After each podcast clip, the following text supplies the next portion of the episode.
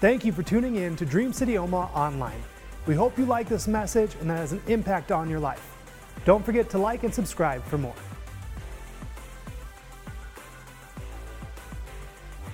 How many of you guys are ready for the word of the Lord today? Good. Good. As Angel said at the end of the buzz, we, uh, we started the book of Jeremiah. We started Jeremiah last Sunday. This week in our reading plan, we've read uh, up until Jeremiah 25 was yesterday. Today, our reading is 26, 27, uh, 26, 27, 28, 29 is in our reading plan today. So, Jeremiah 29, 11, very popular verse, often quoted verse. I know the plans that I have for you declares the Lord, plans to prosper you, give you hope, a future, an expected end, not plans to harm you. Uh, it's a verse that, that many of us, if we've grown up in church, have heard. That's in our reading plan for today. And so, like Pastor Angel said, if you've fallen behind, just jump in today, jump in where we're at as we go through. I'll be continue continuing to preach on what we've read that week. Those of you maybe are just joining us. We've been reading through the Bible together chronologically. So we started in January with Genesis and reading through. If you need a copy of the reading plan, we do have some uh, physical copies at the Welcome Center. You can stop by and pick up one of those copies. You can download the Dream City Omaha app. The, the reading plan is in the app. Also, want to say if you're taking notes today, uh, you probably already know about the app. If you're not taking notes today and you haven't downloaded the Dream City app, download the app. All of my notes are in there, scriptures are in there, and then there's places for you to, to fill in the blanks and, and, and put in what God is revealing to you as well. And so just want to encourage you in that. But we've been we've been reading through the, the Old Testament, and at this point in our reading, we've we've we're right in the, the beginning of the Babylonian exile. We've read this week Nebuchadnezzar has, has come, he's there, he's besieged Jerusalem, he's taken uh, captives back to Babylon with him. And, and it's not a one time event. When we get back into Kings and we see some of the historical context, what happens, uh, Nebuchadnezzar comes, he lays siege to, to Jerusalem. Um, one of the kings of Judah stops paying taxes. That doesn't make Nebuchadnezzar happy. So he comes and he takes 10,000 people back captive with him. And about 10 years later, there's another rebellion in Jerusalem. So he comes back. Now he takes more people. And he doesn't just take people, he destroys the walls, he destroys the temple. And so historically, that's kind of where we find ourselves. And it's right in the middle of this time that Jeremiah is, is called by God to, to serve and to act as a prophet. I told you when we began Isaiah that the, the prophet was the one between God and between men, kind of acting as a mouthpiece for God. God would give the prophet words and, and, and commands and instructions of encouragement, of, of, uh, of rebuke, of correction. And the prophet's job was then to go and say, here's what God is saying to us as a group of people. Jeremiah is one of those prophets. Contrary to popular belief, Jeremiah was not a bullfrog. He was a prophet. He was a prophet to the southern kingdom of Judah. We remember that when David became king, the, the, the nation of Israel was unified. After Solomon, because of, of sin that they had allowed to creep in, the kingdom has been split Israel in the north, Judah, which consists of the tribe of Judah, tribe of Benjamin in the south. The north has been conquered by Assyria at this point. Now, the, the south, the southern kingdom of Judah, uh, Nebuchadnezzar is knocking on their door. And God, the entire time throughout the prophets, is just crying out to his people, Come back. Why have you left me? Why are you wandering? Why are you walking away? And we see that played out in Jeremiah. Jeremiah, we get, we get messages of correction from God. In Jeremiah, we get God crying out about how his, his heart is broken. Angel, we were talking this week, and she said, Jeremiah might be one of my new favorite books because, as a high empath that she is, she feels God's heart in Jeremiah. As God is communicating to his people for Angel, she just feels like if you're ever around Angel, just know that whatever you're feeling, she's feeling. Happy, sad, or otherwise. It's not just that she can recognize it in you, but that she can literally feel it. I, haha, thank God I'm not that way. I don't feel like I can sympathize with you. I can, I can, I can feel bad for you. But Angel feels bad with you. And so she feels God's heart in this text because he's crying out and, and his heart is revealed. We, we see also words of encouragement from God because as they go into captivity this week, we, we've read how that God says it's not going to be forever. You're going to be in Babylon, and yes, you're going to be there for a while, but it's not forever. You're going to be there for 70 years.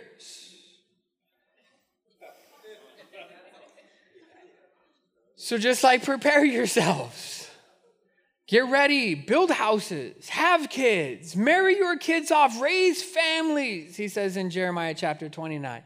And so we see this play out in, in Jeremiah. Jeremiah chapter, chapter 1 gives us a little bit of context into who this man is when he serves. Verse number 1 says that uh, these are the words of Jeremiah, son of Hilkiah. Now, Jeremiah, obviously, these are words from God spoken by Jeremiah, probably taken and, and, and put together by his scribe or his secretary, a man named Baruch. He mentions himself in this, this, this book often. But off, pretty much what, what, what, you, what likely happened is Jeremiah would get a word of the Lord, he would share it, and then his scribe would write it down.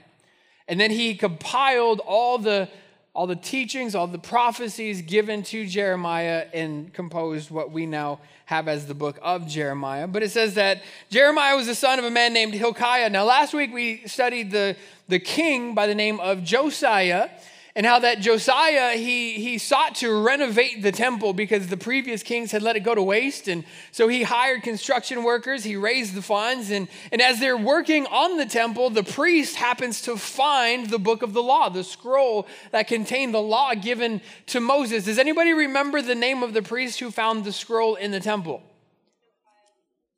Hilkiah was the name of the priest so Hilkiah was the name of the priest who, when Josiah was renovating the temple, find, finds the scroll, brings it to the king, reads it to the king, or has the, the secretary read it to the king. Now we're told that Hilkiah is also a man named Hilkiah, the father of Jeremiah. Now we're not told explicitly that it's the same Hilkiah, but the way that my brain works, like it has to be.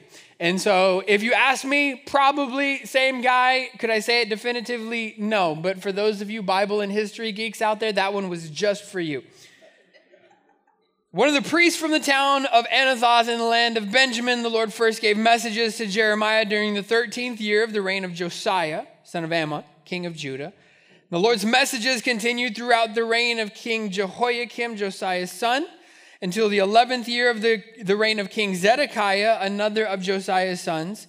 And in August of that 11th year, the people of Jerusalem were taken away as captives. So it gives us kind of a, a historical context. At this point in history, we are two thirds of the way to Jesus. I know I'm counting off the days, but, but we're getting there. We're two thirds of the way there.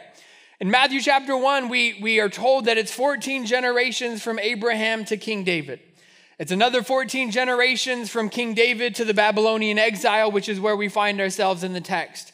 And then it's another 14 generations from the exile until the Messiah. So we are two thirds of the way historically into being introduced to the Messiah. We're going to be celebrating Christmas October 1st. You can, you can mark it on your calendars. October 1st is Christmas Day at Dream City Church. And we might just set up the, the trees and everything else because December 25th this year is a Sunday morning. And so we might just celebrate Christmas October 1st this year. Uh, I'm not saying that that's when Jesus was born, I'm saying that's when we're getting to Jesus in our chronological reading plan although he was probably born middle of September, and we'll talk about that in October. but as we look at the book of Jeremiah, like I said, Angel, you, you, you can feel, you can sense God's heart for his people. You can see, and God communicates his broken heart over his people. Jeremiah often referred to as the weeping prophet because oftentimes he'll weep for his country. He'll weep for his countrymen. He'll cry out to God, begging God to delay the judgment that God has spoken. We see that throughout the, the book of Jeremiah. Jeremiah continues a lot of the imagery that we've read up until this point. We've read how that God compares himself to, to a father whose child has wandered astray. We've seen how that God compares himself to a husband whose wife has been unfaithful. And that imagery really continues throughout the book of Jeremiah, predominantly in the opening of the book of Jeremiah. He says, says things in Jeremiah chapter 2 like, You've prostituted yourself out to other lovers. He goes so far in verse 33 of chapter, t- chapter 2 to say that an, even an experienced prostitute can learn things from you. Jeremiah 2:33. Even an experienced prostitute can learn from you because of how you've treated me and you've sought other lovers. And we, we see this imagery play out. Jeremiah chapter 2, verse 1, a, a word comes to Jeremiah, and here's what God says Go and shout this message to Jerusalem. This is what the Lord says. I remember how eager you were to please me as a young bride long ago. He's recounting what it what it used to be like. He's recounting how the relationship used to be. I remember when you loved me. I remember I remember the good times that we've had and and today we we as a church we first service celebrated my parents because today is their actual 40th anniversary and I think we need to And you weren't here first service but we we called him up first service and we, we gave flowers and we, we gave dad a, a Harley Davidson. No, I'm just kidding. We didn't do that. He's like, I missed the bike. Where was the bike? We called them up we honored them, and, and because the, today is their 40th wedding anniversary, and we renewed their vows on the. They renewed their vows. We they renewed their vows on the beach uh, last week as, as, a family. We were down there together, but but I wonder at, at 40 years, are there conversations as you've been thinking this week and you've been looking forward to this day? Conversations thinking back on what it was like in the beginning.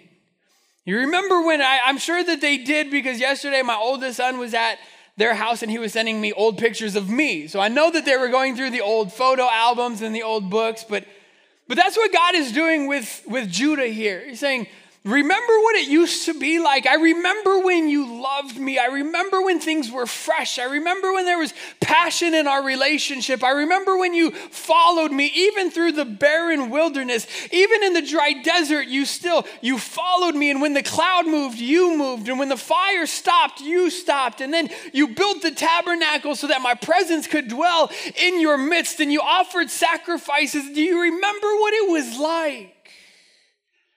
He says, but, but you've gone away. And he continues and he says, But what did I do to cause you to leave me? What did I do that has caused you to stray so far from me? What wrong did you find with me? To me, as I read through the book of Jeremiah, you know what it reads like to me as I as I read it? And again, I mean, you guys already know I'm messed up, but how I how I read the book of Jeremiah is like a breakup mixtape. That's how I read it. That's how it comes across to me. And I know some of you are looking at right looking at me right now because you don't know what a mixtape is. And that's fine because I'm about to educate you. Because back in the day, we didn't have Apple Music and we didn't have Spotify and we didn't have streaming music. And so we had LimeWire and BearShare. And if you know what LimeWire and BearShare are, you're my people. Because we would download music and download songs off the internet, and there was no Bluetooth, so we had to put to, to, to stick a, a CD into our dashboard to play songs that we burned from our computer onto a CD. And I was talking to my kids about burned CDs, and they're like, "What does that mean? Like with a lighter?" Like, why would you burn a CD? And what you would do is you would take these songs that encompassed how you felt in that moment, you'd burn them to a CD, and that was your mixtape. Big events, you would make mixtapes. If you're going on a road trip, you're making a road trip mixtape. If you really like somebody, you make them a mixtape with all the sappy songs, and then you give that person that CD. It's like, here's how I really feel about you. And they go home and they turn on some Brian McKnight or something like that. Come on, you know what I'm talking about. Some of you do. If you break up, you make a mixtape. All the songs that encompass your feelings in that moment, you would make this tape. And to me, the book of Jeremiah reads like a breakup mixtape from God to Israel, to the, to the kingdom of Judah. And if I were to make a CD on God's behalf to give to Judah, if I were to be responsible for the breakup mixtapes, because trust me, I've made some killer mixtapes in my day. Ask Pastor Angel. Why do you think she's still sitting there 16 years later? Because of all the mixtapes that I made her. If I was to make the mixtape for God, the first song on this breakup mixtape would be Boyz II Men, End of the Road. And some of you are laughing. Some of you have no idea because you've never heard that song. But when you read the lyrics of End of the Road and you read the book of Jeremiah, it makes perfect sense, right? We belong together. And you know that I'm right. Why do you play with my heart? Why do you play with my mind? Said we'd be forever. Said it never die. Right? You you hear that song. And then he he continues. Some of you are like, please stop. He continues in the song. He says, Will you love me again like you loved me before? This time I want you to love me much more. So now we've come to the end of the road. It's unnatural. You belong to me, I belong to you. That's the covenant. I will be your God, you will be my people. See, Boyz II Men had it, they knew.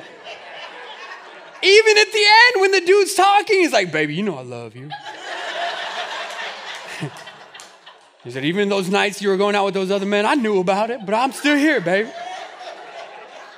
He said, Just come back. Just come back to me. If I was to make a mixtape, listen, if I was to make a mixtape for Judah, Boyz II Men, End of the Road is essentially the book of Jeremiah. And some of you now are never going to be able to listen to Boyz II Men the same again, and you're welcome. Because he's writing to them and he's communicating He's communicating his heart. He says, You remember what it was like when we when we loved each other and there was passion and there was desire and you were following after me. But now what did I do that has caused you to leave? If you would just come back to me.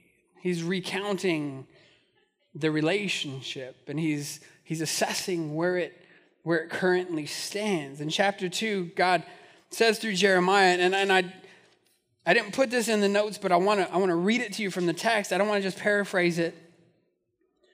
But verse 10 of chapter 2, he says, Go west and look in the land of Cyprus. Go east and search through the land of Kedar. Has anyone ever heard of anything as strange as this? Has any nation ever traded its gods for new ones? Has any nation?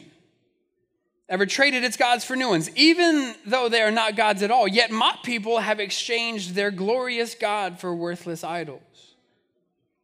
The heavens are shocked at such a thing and shrink back in horror and dismay, says the Lord. He says, You can look from west to east, and you will not find another example of any people leaving and walking away from their gods to choose other gods. Even the pagan nations that are around you, even the Canaanites, they worship their gods more faithfully than you've worshiped me.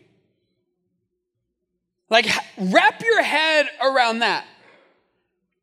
These pagan nations who don't have the true God like you do, they worship their idols with more faithfulness than you have for me.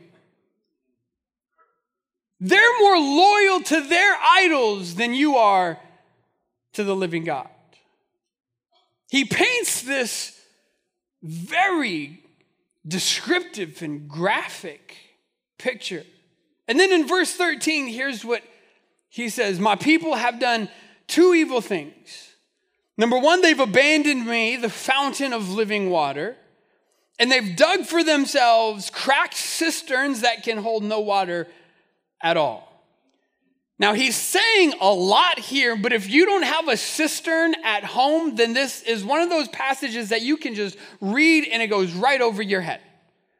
You might get something out of it because you see living water and you connect that to the New Testament, Jesus referring to himself as the living water, but you really don't understand what he's saying here. You think that, that the living water, and we read that, we think living water, well, that's a spiritual term because Jesus, no, it's not a spiritual term. Living water is a, a term that was very common in ancient Israel. Because in this day, there were two ways that you could get drinking water. You could get, get water for use, fresh water. Number one was living water. And living water was any water that was moving. If it was a river, if it was a stream, if it was a, a fountain that bubbled up from under the surface, as long as it was moving, they would call it living water because it's moving, it's active, it's not stagnant. The second way that you would get water is if you didn't live near living water, if you didn't live near a stream or a river, what you would do is you would dig holes out of, out of the ground, out of the limestone. You would dig holes in, a, in an attempt to, during the two big rain seasons in that year, to collect rainfall, to then be able to, to have a place that you can go to collect fresh water if you weren't near living water. So, what God through Jeremiah is saying is, I am the living water. You've abandoned me. You had an endless spring. See, you don't have to replace the, the, the, the water in a river, it just keeps coming. From up the mountain, from up upstream somewhere, there's always water coming through. I don't have to go fill the river because it's moving, it's active. It's alive. He says, I was that for you, and yet you've walked away from that to dig for yourself cisterns. Now, the problem with cisterns is they would dig and they would dig in an attempt to collect water, but, but, but sometimes they would get deep enough and, and they would dig these 20, 30, 40 feet deep. And they would get to a point where they would see a crack in the limestone, there would be a crack in the rock and water would fill up and they'd think that it was good only to come back the next day and all the water has found its way out through that crack. I, I, got a couple pictures. If you can't picture a cistern, I got a couple pictures. Go ahead and put those pictures up there. So, this is what it looks like above the surface. They were building a playground in a neighborhood in Jerusalem about 10 years ago, found this cistern, dated it back to about 3,000 years ago. So, this is what it looks like on the surface. They would literally just dig a hole in the ground into the limestone and hollow out this area. You can see a guy down here with a snorkel and, and, a, and, a, and goggles on. But they would hollow out this area to collect rainfall. But what God is saying is saying, He's saying, He's saying, I was the, the living water that you had access to. But rather than coming to me, you chose to dig cisterns for yourself. What's He saying?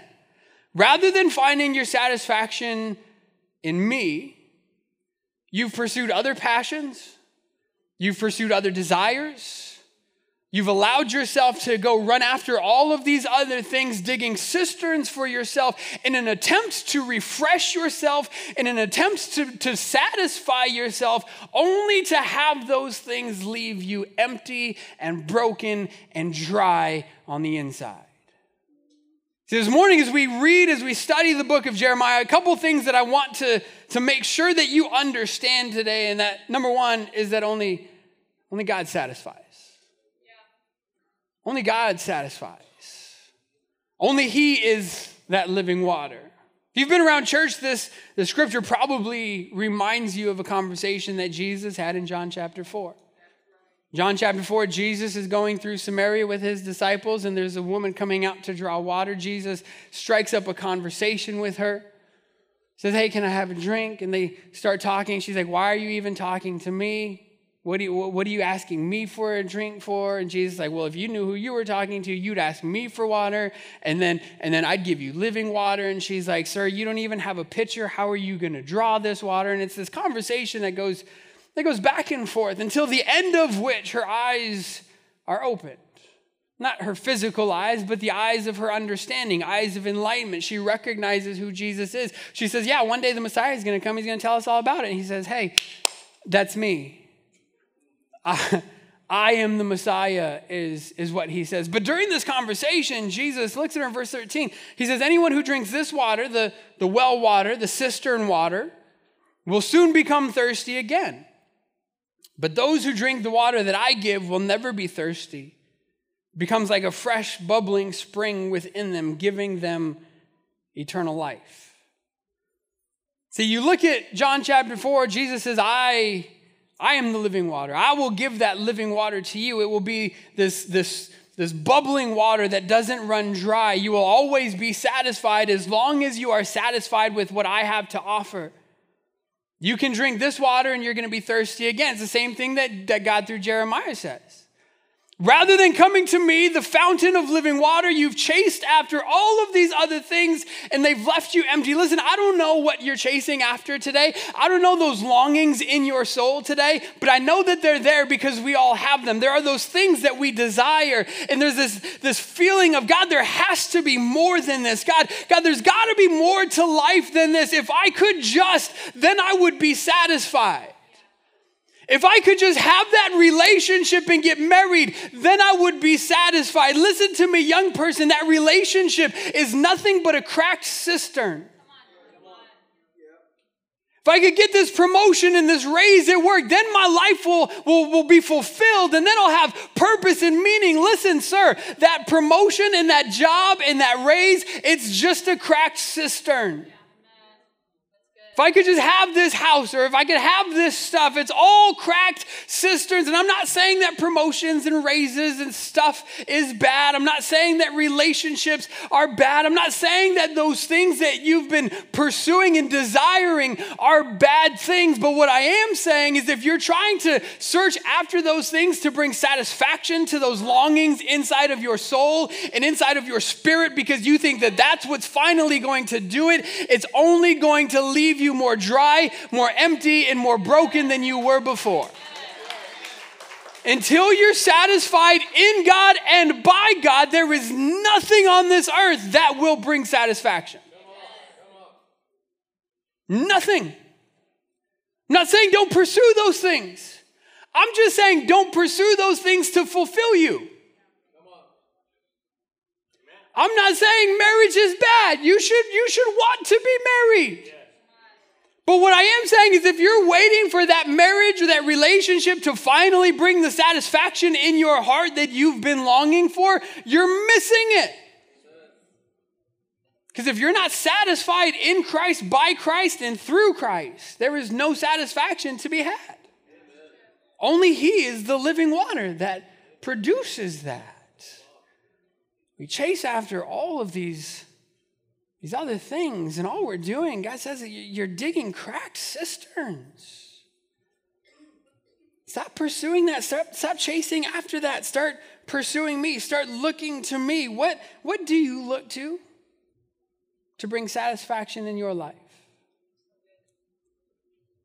Comfort, recreation, money, prestige, power, success, popularity, recognition, what are those things? Sir, that, that next contract that you sign, that's not going to bring satisfaction. The business you're trying to build, that's not going to bring satisfaction. Whatever it is, the, the next degree, more letters before your name, that's not going to bring satisfaction. That's not going to bring fulfillment. Only God can. It's what Paul said. Paul said, I've had everything and I've had nothing. I've been full and I've, I've had an empty stomach. Rich, poor, whatever, you name it, I've been there, I've walked it, I've lived it, I've seen it. He said, I've found the secret to be content in all situations. And here's the secret I can do all things through Christ who strengthens me. He says, No matter what I have, I can be satisfied because I'm satisfied in Christ. If I have the relationship, I can be satisfied because I'm satisfied first in Jesus. If I don't, I can still be satisfied because my satisfaction comes not from a relationship, but comes from my creator, comes from my maker, comes from the lover of my soul. And as long as I'm with him, I know that no matter what happens, I can be satisfied. That's why you you find people and when things are good, like, yeah, things are great, but as soon as that cistern is empty, it's like, I just need more constantly chasing after all of these other things, just digging cistern after cistern after cistern. Meanwhile, God is like, come back to the fountain. Come back to the living water. Okay, but but how do I do that? Jeremiah chapter 7. Turn to Jeremiah chapter 20, chapter 7. It'll be on the screen for you as well. Another word comes to Jeremiah and he goes to the temple. He says, Even now, if you quit your evil ways, I will let you stay in your own land. This is this is like, listen to what God's saying. For hundreds of years now, They've rebelled against God. It's this on again, off again, worship God, worship idols. Never really any heart change, but as long as a king wants to lead me in worship of God, I'll worship God. When things are going good, then sure, I'll give, I'll give God his dues. And so, for hundreds of years, God's been saying, listen, if you don't repent, if you don't come back, there's judgment coming, there's judgment coming, there's judgment coming. Now you're living in the southern kingdom, and the northern kingdom's already been taken away. In, in Babylonia, like they're coming to power. Nebuchadnezzar's on the rise, and like you're hearing rumors and you're hearing stories. And yet, at Jeremiah's word, they, they still don't believe. And rather than allowing the words of the prophet to soften their hearts and bring them back to God, it just makes them harder. And God, through Jeremiah in Jeremiah chapter 7, he says, even now, listen, listen, I know all the things that I've said, but let's just say you start today. Even now, if you'll repent today, I'll let you stay in the land. like, what are you waiting for? Like, what did you think was going to happen? Even now, I will let you stay in your own land. Verse 4, he says, but don't be fooled by those who promise you safety simply because the Lord's temple is here. They chant, The Lord's temple is here, the Lord's temple is here. We read that, we don't really understand what's, what's going on. See, one of the things that, that God through Jeremiah spoke against was false prophets. Because there were a lot of people who would come and say, This is what God says. And it's like, God didn't really say that. There's really not a lot of difference from Jeremiah's day to our day. Because you could go out there and you can turn on your TV or turn on YouTube and find a prophet who says whatever you want them to say this person is going to do this or this person is going to be president or this person this is going to happen at this time. Like you can you can find prophecies and you can you can bookmark that and you can send it out to everybody on your email list and this is what the word of the lord says. But but you know what jeremiah says? God through jeremiah says he says you should look to those people and see if what they say really does come to pass. And if it doesn't come to pass then those prophets who say that they're speaking for the lord better be careful Go back and read Jeremiah, Jeremiah 20, 28, today's reading. Read the encounter with Hananiah, where Jeremiah puts this yoke on and he says, Here's what God says that the yoke of Babylon has been placed on you because of your rebellion, and he's going to take you into captivity for 70 years. And Hananiah stands up and he says, This is what God says. God says, I'm breaking the yoke of Babylon, and within two years, Babylon will be nothing. Like it's not as bad as Jeremiah is making it seem. That's not really what God's saying. Listen, listen, God's going to bless you because the temple is here. The temple is here. They were saying, listen, because Solomon's temple and this is the, the place of the worship of God and this is this is God's God's land and his place and his dwelling place. God would never allow this stuff to happen. So in 2 years God says he's going to God comes to Jeremiah and at the end of this encounter Jeremiah says, essentially, I'm paraphrasing, Jeremiah says, You said you speak for God, and the people are believing your lies. And because you've led them astray, God says that you must die. Because you have you have stood up and said, This is what God is saying. And rather than speaking from God's heart, you're speaking from your heart and using God to bring authority to your voice. He says, You must die. You must, there's a penalty, there's a price to be paid. And I'm not saying that every, I'm not saying, I'm not saying everybody out there who's prophesying is a false prophet. I'm just saying test the prophecy. Number one, does it line up with God's word? Number two, is it agree with God's heart and God's character? And number three, if they're if they're giving specific prophecies about specific things, do those specific things happen? If not, stop listening to them. So he says, people are, people are telling you, and, it wasn't just the prophets. There were politicians, there were rulers, there were leaders that were saying, listen, guys, you don't have to worry. The temple's here. God would never let anything happen to the temple because we are his people. God's not going to let anything happen to us. Jeremiah says, Don't be fooled by these people that tell you the temple is here, the temple is here. He says, It's, it's a lie. Do you really think that you can steal, murder, commit adultery, lie, burn incense to Baal, and all of these other new gods of yours, and then come here into my temple and stand before me and chant, We are safe? Only to go right back to all of those evils again. listen, as I was reading this week and as I was preparing and as I was studying, this verse was like flashing on the page. And I think if, if, if ever there was an accurate representation or portrayal or descriptor of the American church, I don't know if you're going to find a better one than this. Because we come into God's place and we come into God's house and we come into his presence and we say, The temple is here, the temple is here, let's worship God, let's worship God, only to then go back out and lie, cheat, steal, commit adultery. Like, well, I haven't cheated on my spouse. Jesus says if you have lust in your heart and you start looking at the, the percentage of church attenders, born again, confessing Christians that are struggling with lust and pornography addiction, tell me you haven't committed adultery in your heart. I've never murdered anybody. If you have anger in your heart towards your brother, if you have hatred in your heart, you've committed murder. And just because we come into church on Sunday, well, let's worship God, let's worship God. We're in His presence, we're in His house. And then you think you're okay to go back out there and continue to do those things and be safe? Why? Simply because the temple? See, the problem, the problem is that they had focused on the symbol of worship while giving up the substance of worship. The symbol of worship was the temple, is where we worship. But the substance, the heart, and then the God that they were worshiping, they had forgotten all about that, and it became about a place. And they were focused on a holy place without allowing God to make them into a holy people. They resorted to religion when God never wanted religion. He said, I just wanted to be in relationship with you. You think that you can come into church and worship and worship and then leave and go back to, to all of these cisterns that you're digging and be safe? He says, There's, there's no way. See, only God satisfies, but relationship, not religion, brings the satisfaction.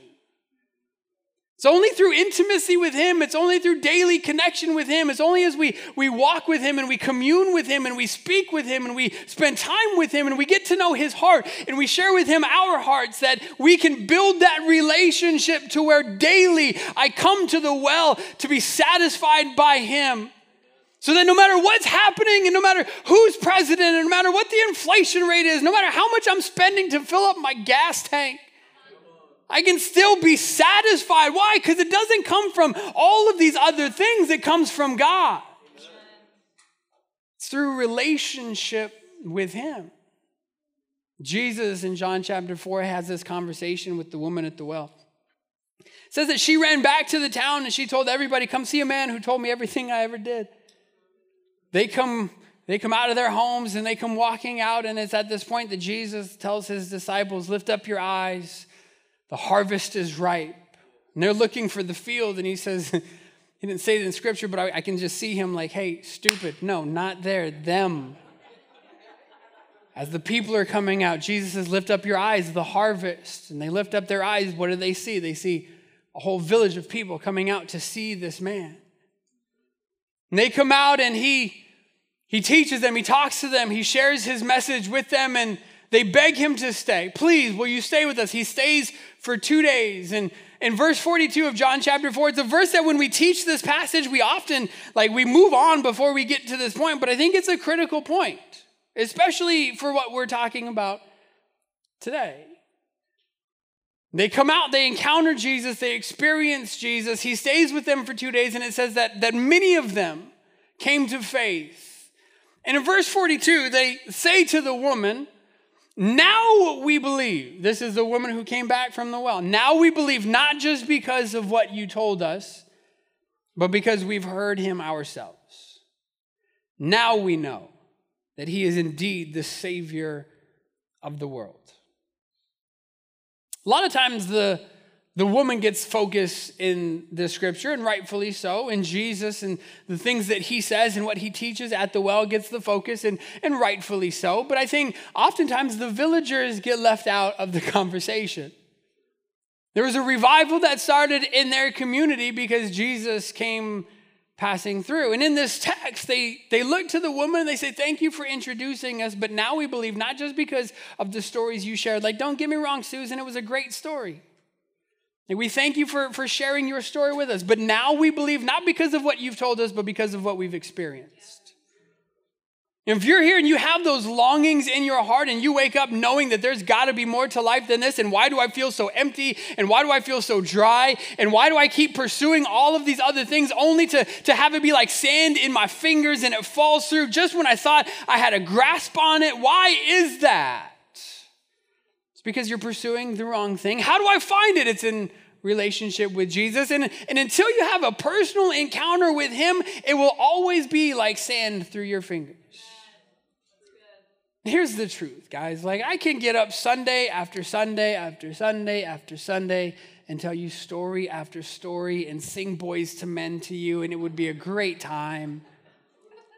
And I can tell you about a God who loves you I can tell you about a God who, before you were formed in your mother's womb, he knew you. I could tell you about a God who has a plan and a purpose and a destiny on your life. A God who, when he looks at you, he looks with such joy in his heart because of all of his creation. You are his most prized and his most beloved, and the one that he's chosen to be an intimate relationship with. I could tell you stories about a Savior who came and gave up his life so that you could have new life who chose to, to hang between heaven and earth to redeem and to restore what was lost and what was broken, who took upon himself your sin and your shame and paid the price that you should have paid, who bled and who died for the remission of your sin, but then three days later, who got up out of that grave so now you can live victoriously in him and through him. You can come into church week after week, and I can tell you about the Holy Spirit who God sent as a comforter, as an advocate, as a seal upon the lives of believers, as the one who will lead you into all truth, and he'll show you the path to take and the path to avoid the one who gives gifts and the one who equips and the one who empowers you to now no longer live according to your sinful nature as a slave to those things, but be empowered to live according to the Spirit, to walk in the abundant life that Christ has for you. I can come in and you can come, and week after week after week, I can tell you stories. But until you experience it for yourself, you'll always leave unsatisfied. It might pique your interest, it might encourage you for a day, but it's not enough to keep you going. They said, We thank you for the stories, but it wasn't your stories that convinced us. It was, it was having a personal encounter with Him that has led us to believe that truly He is the Savior of the world. Today, I don't know where you find yourself, and I don't, I don't know what those longings are inside of your soul. I don't know the many cisterns that you've tried to dig to try and bring satisfaction to those empty places of your life.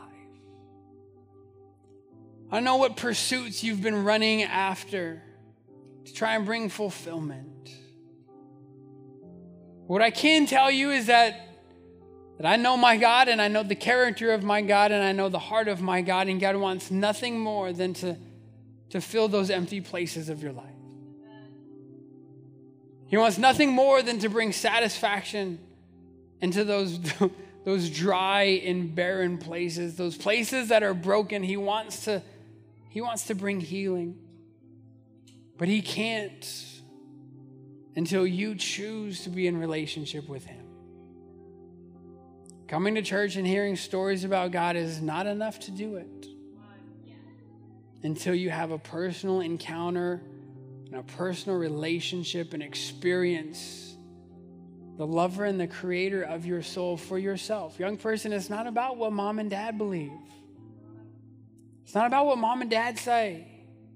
It's not about mom and dad's relationship with God. It's time for you to develop a personal, have a personal encounter with Him. That's why camp is so important. If you haven't signed your kids up for camp, please sign them up for camp.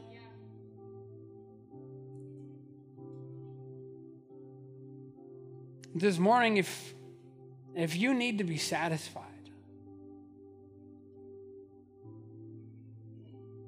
if you read that and it's like, oh man, that's me. I've been spending so much energy and time and resources and passion on all of these other things, and I think I have it, but then when I dig a little bit further, there's a crack, and everything that I worked for is gone. Today, don't allow yourself to leave and fool yourself into thinking that if you don't change, things are going to be different.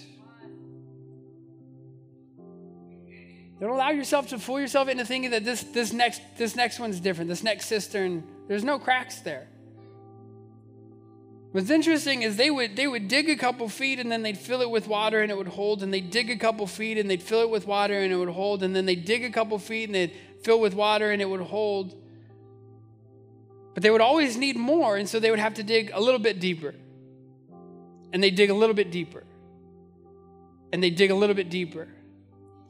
And it got to this point where it was like, okay, do we want to try to go deeper? Because if we go a little bit deeper, there could be a crack that we don't see just below the surface. In our lives, it's the same way. You might be pursuing other things and it's holding water. And you're playing around ankle deep and it's like, oh, it's refreshing. It's not. It's not satisfying you. Well, let me dig down a little bit deeper. Let me run into this a little bit more. And oh, look, it's not leaking yet. The Bible says sin is pleasing for a season, but ultimately brings destruction. So maybe your, your cistern is not completely empty right now, but maybe that next shovelful is going to reveal the crack that lets it all go. The only way that you can guarantee yourself to live a satisfied life where daily you can be fulfilled, regardless of what's happening, is a relationship with Jesus. It's not coming to the, the place of worship and not be a person of worship. To not put emphasis on the symbol of worship, but come back to the substance of worship. Not to, to walk in religion, but to, to be intimate in relationship with Him. Today, if you would, just stand to your feet. I want to pray with you, I want to pray for you. Here at Dream City Omaha, we're all about three things helping each other discover Christ, recover identity, or uncover purpose. We hope that this message helps serve one of those three goals, and we encourage you to check out our past sermon series and online classes, no matter where you are in your walk with Christ.